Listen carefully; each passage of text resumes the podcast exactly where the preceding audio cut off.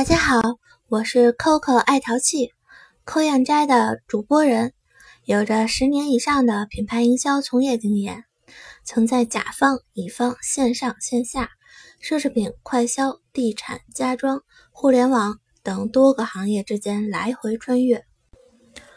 我对自己目前的定位是品牌营销行业非成功人士。之所以想要创办这个栏目，是想以我真实的成长经历、从业经验，接地气儿的跟你聊聊品牌的那些事儿。毕竟某位大佬曾经说过，分享失败的经验，其实比分享成功的经验更有意义。也希望你能从我的不成功经历中受到一些不一样的启发，因为我的曾经，可能你现在正在经历。那么有人会问，作为一个业内的非成功人士，是谁给你的勇气，竟敢创立这个栏目来聊品牌？我可以肯定的告诉你，不是梁静茹。主要是因为我曾经看到过一个美国的电视节目，说的是有个富二代败光了他所有的家产，成了穷光蛋。但是这次倒霉的经历。反而激发了他的灵感，于是他成了一名理财顾问，专门向那些富豪家庭兜售他的败家经验，以便提示那些富豪们避免走上他的败家老路。我非常喜欢他这个创意，并且想要借鉴他的创意来打造我的这个栏目“抠燕斋 YP 品牌”。说是 YP，其实。不是胡说八道的意思，而是角度歪。之所以说角度歪，是因为我本身不是权威，没有讲大道理的能力，也没有站在神坛上布道的资格，所以只是就我个人的从业经验，为那些经典著作、大道理做个眉批。虽不敢说字字珠玑，但也是肺腑之言。下面咱们就来聊聊。抠燕斋的第一期话题：品牌到底是个什么东西？射箭得先有箭靶子。我既然要批，当然也要先搞清楚我要批的到底是个什么东西。现在做品牌的人很多，如果把甲方乙方都加起来，怕是要有上亿人的规模。现在讲品牌的书、文章、课程也很多。然而，对于品牌似乎并没有一个统一的定义。讲课的人固然有自己的阐述，听课的人怕是也有自己的理解和拥簇。可口可乐前营销官塞尔西奥·齐曼曾说：“企业销售的并不是具体的产品或服务，实际上销售的是一种品牌体验。”所以。我自己比较认同的一个定义是，品牌是所有体验的集合。这个集合包括一切与消费者发生联系的单项因素，例如产品、服务、终端表现、价格、员工的行为方式等等。其中任何一项因素背离了品牌的核心价值，都会影响到消费者的体验。都会让消费者产生不信任、迷惑等负面联想。例如，很多公司认为招聘是 HR 的事儿，和品牌关系不大。可是大家都填过面试申请表，不知道你有没有注意过？有的公司的面试申请表排版设计特别丑，空档大小留的不合理。每个栏之间的次序没有什么逻辑关联，基本上就是想起一出问一出，甚至同一个问题让你反复填。那么，请问，看到这样一张面试申请表，你对这家公司会产生一个什么样的印象？肯定会觉得这家公司 low 爆了，多多少少会有点轻视之意。我以前。接到过一家创业公司的面试邀请，去之前因为知道是创业公司，所以多多少少有点瞧不起他，所以只是抱着去看看的心态，没怎么太放在心上。可是去了之后，前台如沐春风的接待，让我瞬间有了一个好心情，而他的面试表格更让我肃然起敬，一改轻视的心态。这份表格设计的非常漂亮，表头、字体、单元格大小、logo 尺寸都很精致，也没有那些什么身高、体重、血型、星座之类乱七八糟的内容。要知道，每个人都在扮演着多重社会角色，而这些社会角色要么同时存在，要么会随时转换。此时此刻。我对这家公司来说是应聘者，是员工，但是出了这个门，我就是你的消费者，你的客户。你的面试申请表格设计的不专业，说明你的 HR 不专业，连做人才甄选的 HR 自己都不专业，那你甄选出来的人才专业度如何，就不禁让人打个问号。顺带着，让我对你这家公司其他方面的专业度。也产生质疑，连带着对你的产品也不信任，当然也就不会购买。所以说，我为什么信奉品牌是所有体验的集合这个理念呢？因为品牌形象核心价值不是仅凭广告就能砸出来的，它是通过很多细节，经过长时间的渗透，一点一点塑造出来。并且深入人心的塑造品牌和做人一样，你一个爱马仕的包翻来覆去的背，但衣着普通，开着中低档的车，甚至挤地铁，平时出入的也都是中低档的餐馆，租房住。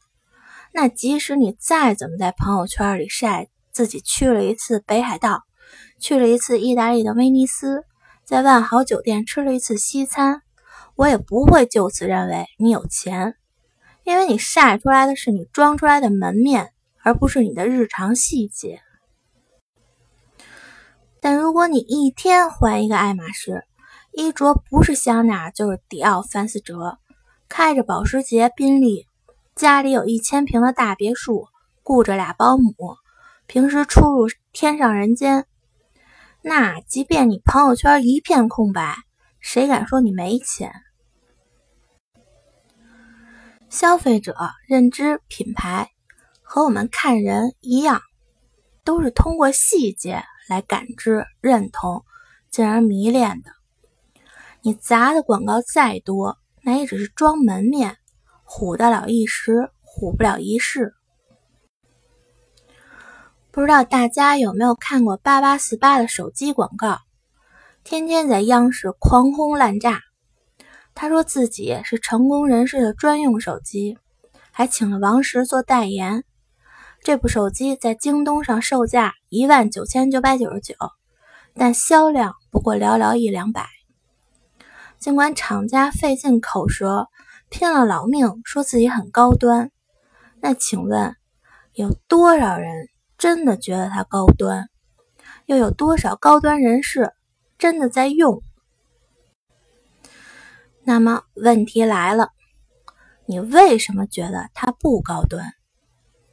说实话，我不仅觉得它不高端，我甚至觉得它很 low，我甚至觉得他把王石原本高端的个人品牌都带到沟里去了。为什么？因为它所有的因素不配套，它的品牌形象不统一，甚至互相矛盾。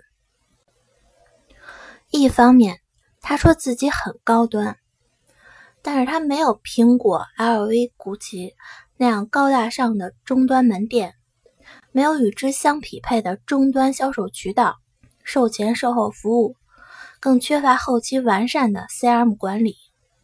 就更别说它的产品质量和做工了。所以，尽管他请王石代言，天天在央视做广告，天天在广告里吹嘘，但在消费者的认知里，它只是卖的贵，仅此而已，和奢侈品根本不搭边儿。何况，没有以上这一系列的细节，为它的品牌定位形象。做支撑和背书。他在广告里一厢情愿地宣扬自己高端，反而给人一种不真实、做作、浮夸的印象，令人无法信任，更别说认可、购买甚至追捧了。我曾经服务过一个奢侈品客户宇舶表，它也是一个新创立的奢侈品品牌，品牌历史很短，就二三十年。在动辄上百年历史的瑞士腕表品牌里，这无疑是它的劣势。而腕表这种奢侈品，品牌历史对形象塑造又起着至关重要的作用。那么，他要如何扭转局势，引起世人的注意甚至追捧呢？答案是，成为第一个与足球联姻的奢侈品品牌。在2010年和2014年的两届世界杯，宇舶表被国际足联首次委任为官方计时，同时也是国际足联第一次指定的官方腕表生产商。大家可以去百度一下这两次世界杯上裁判举着计时牌上的照片计时牌上就醒目的写着 “Hublot”，也就是宇舶的英文。我曾有幸参加过宇舶表创始人让·克劳德·比尔先生关于奢侈品管理的现场讲座。比尔说，2010年世界杯官方计时的天价赞助费。几乎花光了宇舶表当年全年的利润，这需要很大的魄力。而他之所以冒这个险，是因为他希望当人们看到宇舶表赞助世界杯后，会产生一种联想：宇舶表这个品牌很有钱。不仅如此，宇舶表在新加坡开设全球第一家快闪店的时候，虽然仅仅营业十天。却不惜重金邀请全球著名的设计师、创意公司为其量身设计店面。店面中装点了很多现代风格的艺术装置，来诠释宇舶表的品牌定位。整个店面低调奢华有内涵。此外，他在产品展示、销售风格、挑选代言人、跨界营销合作品牌、VI 管理。供应商管理这些细节上都非常严格考究，在产品研发、新品发布会、CM 管理上也有了不起的创举，并且以上这所有举动都紧扣它的品牌定位——融合的艺术，而不仅仅是在宣传文案中干巴巴的强调这一概念。这一系列的细节。都让你不由自主地忽略了他短暂的品牌历史，让你觉得他举手投足间就是个不折不扣的贵族，而八八四八和他比起来就是个暴发户。所以，对于奢侈品营销来说，品牌本身首先必须是贵族，才会让贵族去佩戴你、追捧你。而品牌的贵族气质，就是靠以上的那些细节渗透给消费者，让他们去感知，从而赢得他们的认同，而不是仅仅依靠广告去解决。由此可见，奢侈品的运营成本之高和半导体芯片有的一拼，竞争壁垒也很高，而且壁垒一旦形成，很难打破。所以，如果有人跟我说想创立一个奢侈品品牌，我一般不信。所以，做品牌的人千万不能把自己的价值仅仅定位为宣传推广，你的任务和使命远远不止于此。我比较满意的一份工作经历，是在一家公司的品牌部负责品牌运营。而我的工作职责范围就不仅仅是宣传推广，也涉及到品控、质量监测管理、销售指导、销售服务链条优化、销售人员的礼仪规范、售后服务、CRM 管理等。例如，我们部门会和工程部联手做一个工地营销的项目，针对的是施工管理混乱、施工质量不稳定、施工人人员服务态度差等等问题，带给客户的一系列的负面体验。为此，我们咨询了工程部之后，特别制作了施工质量、工程管理手册等一系列标准，并且在工程部、工程分包商中间展开动员大会、评比活动，并把各种活动流程做成营销素材传播出去，以优质、稳定、标准的施工质量为关键词。塑造成品牌形象的加分项，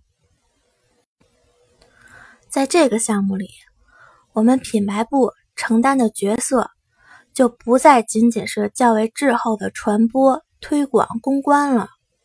我的工作职能会更加前置，工作范围也明显扩大，因为我要介入到前期的生产管理、品控、服务、员工行为管理等环节中去。并把品牌管理、营销植入到这些环节中，最终呈现给客户一个良好的品牌形象。但是，并不是所有的公司都会把品牌提升到以上类似的战略高度。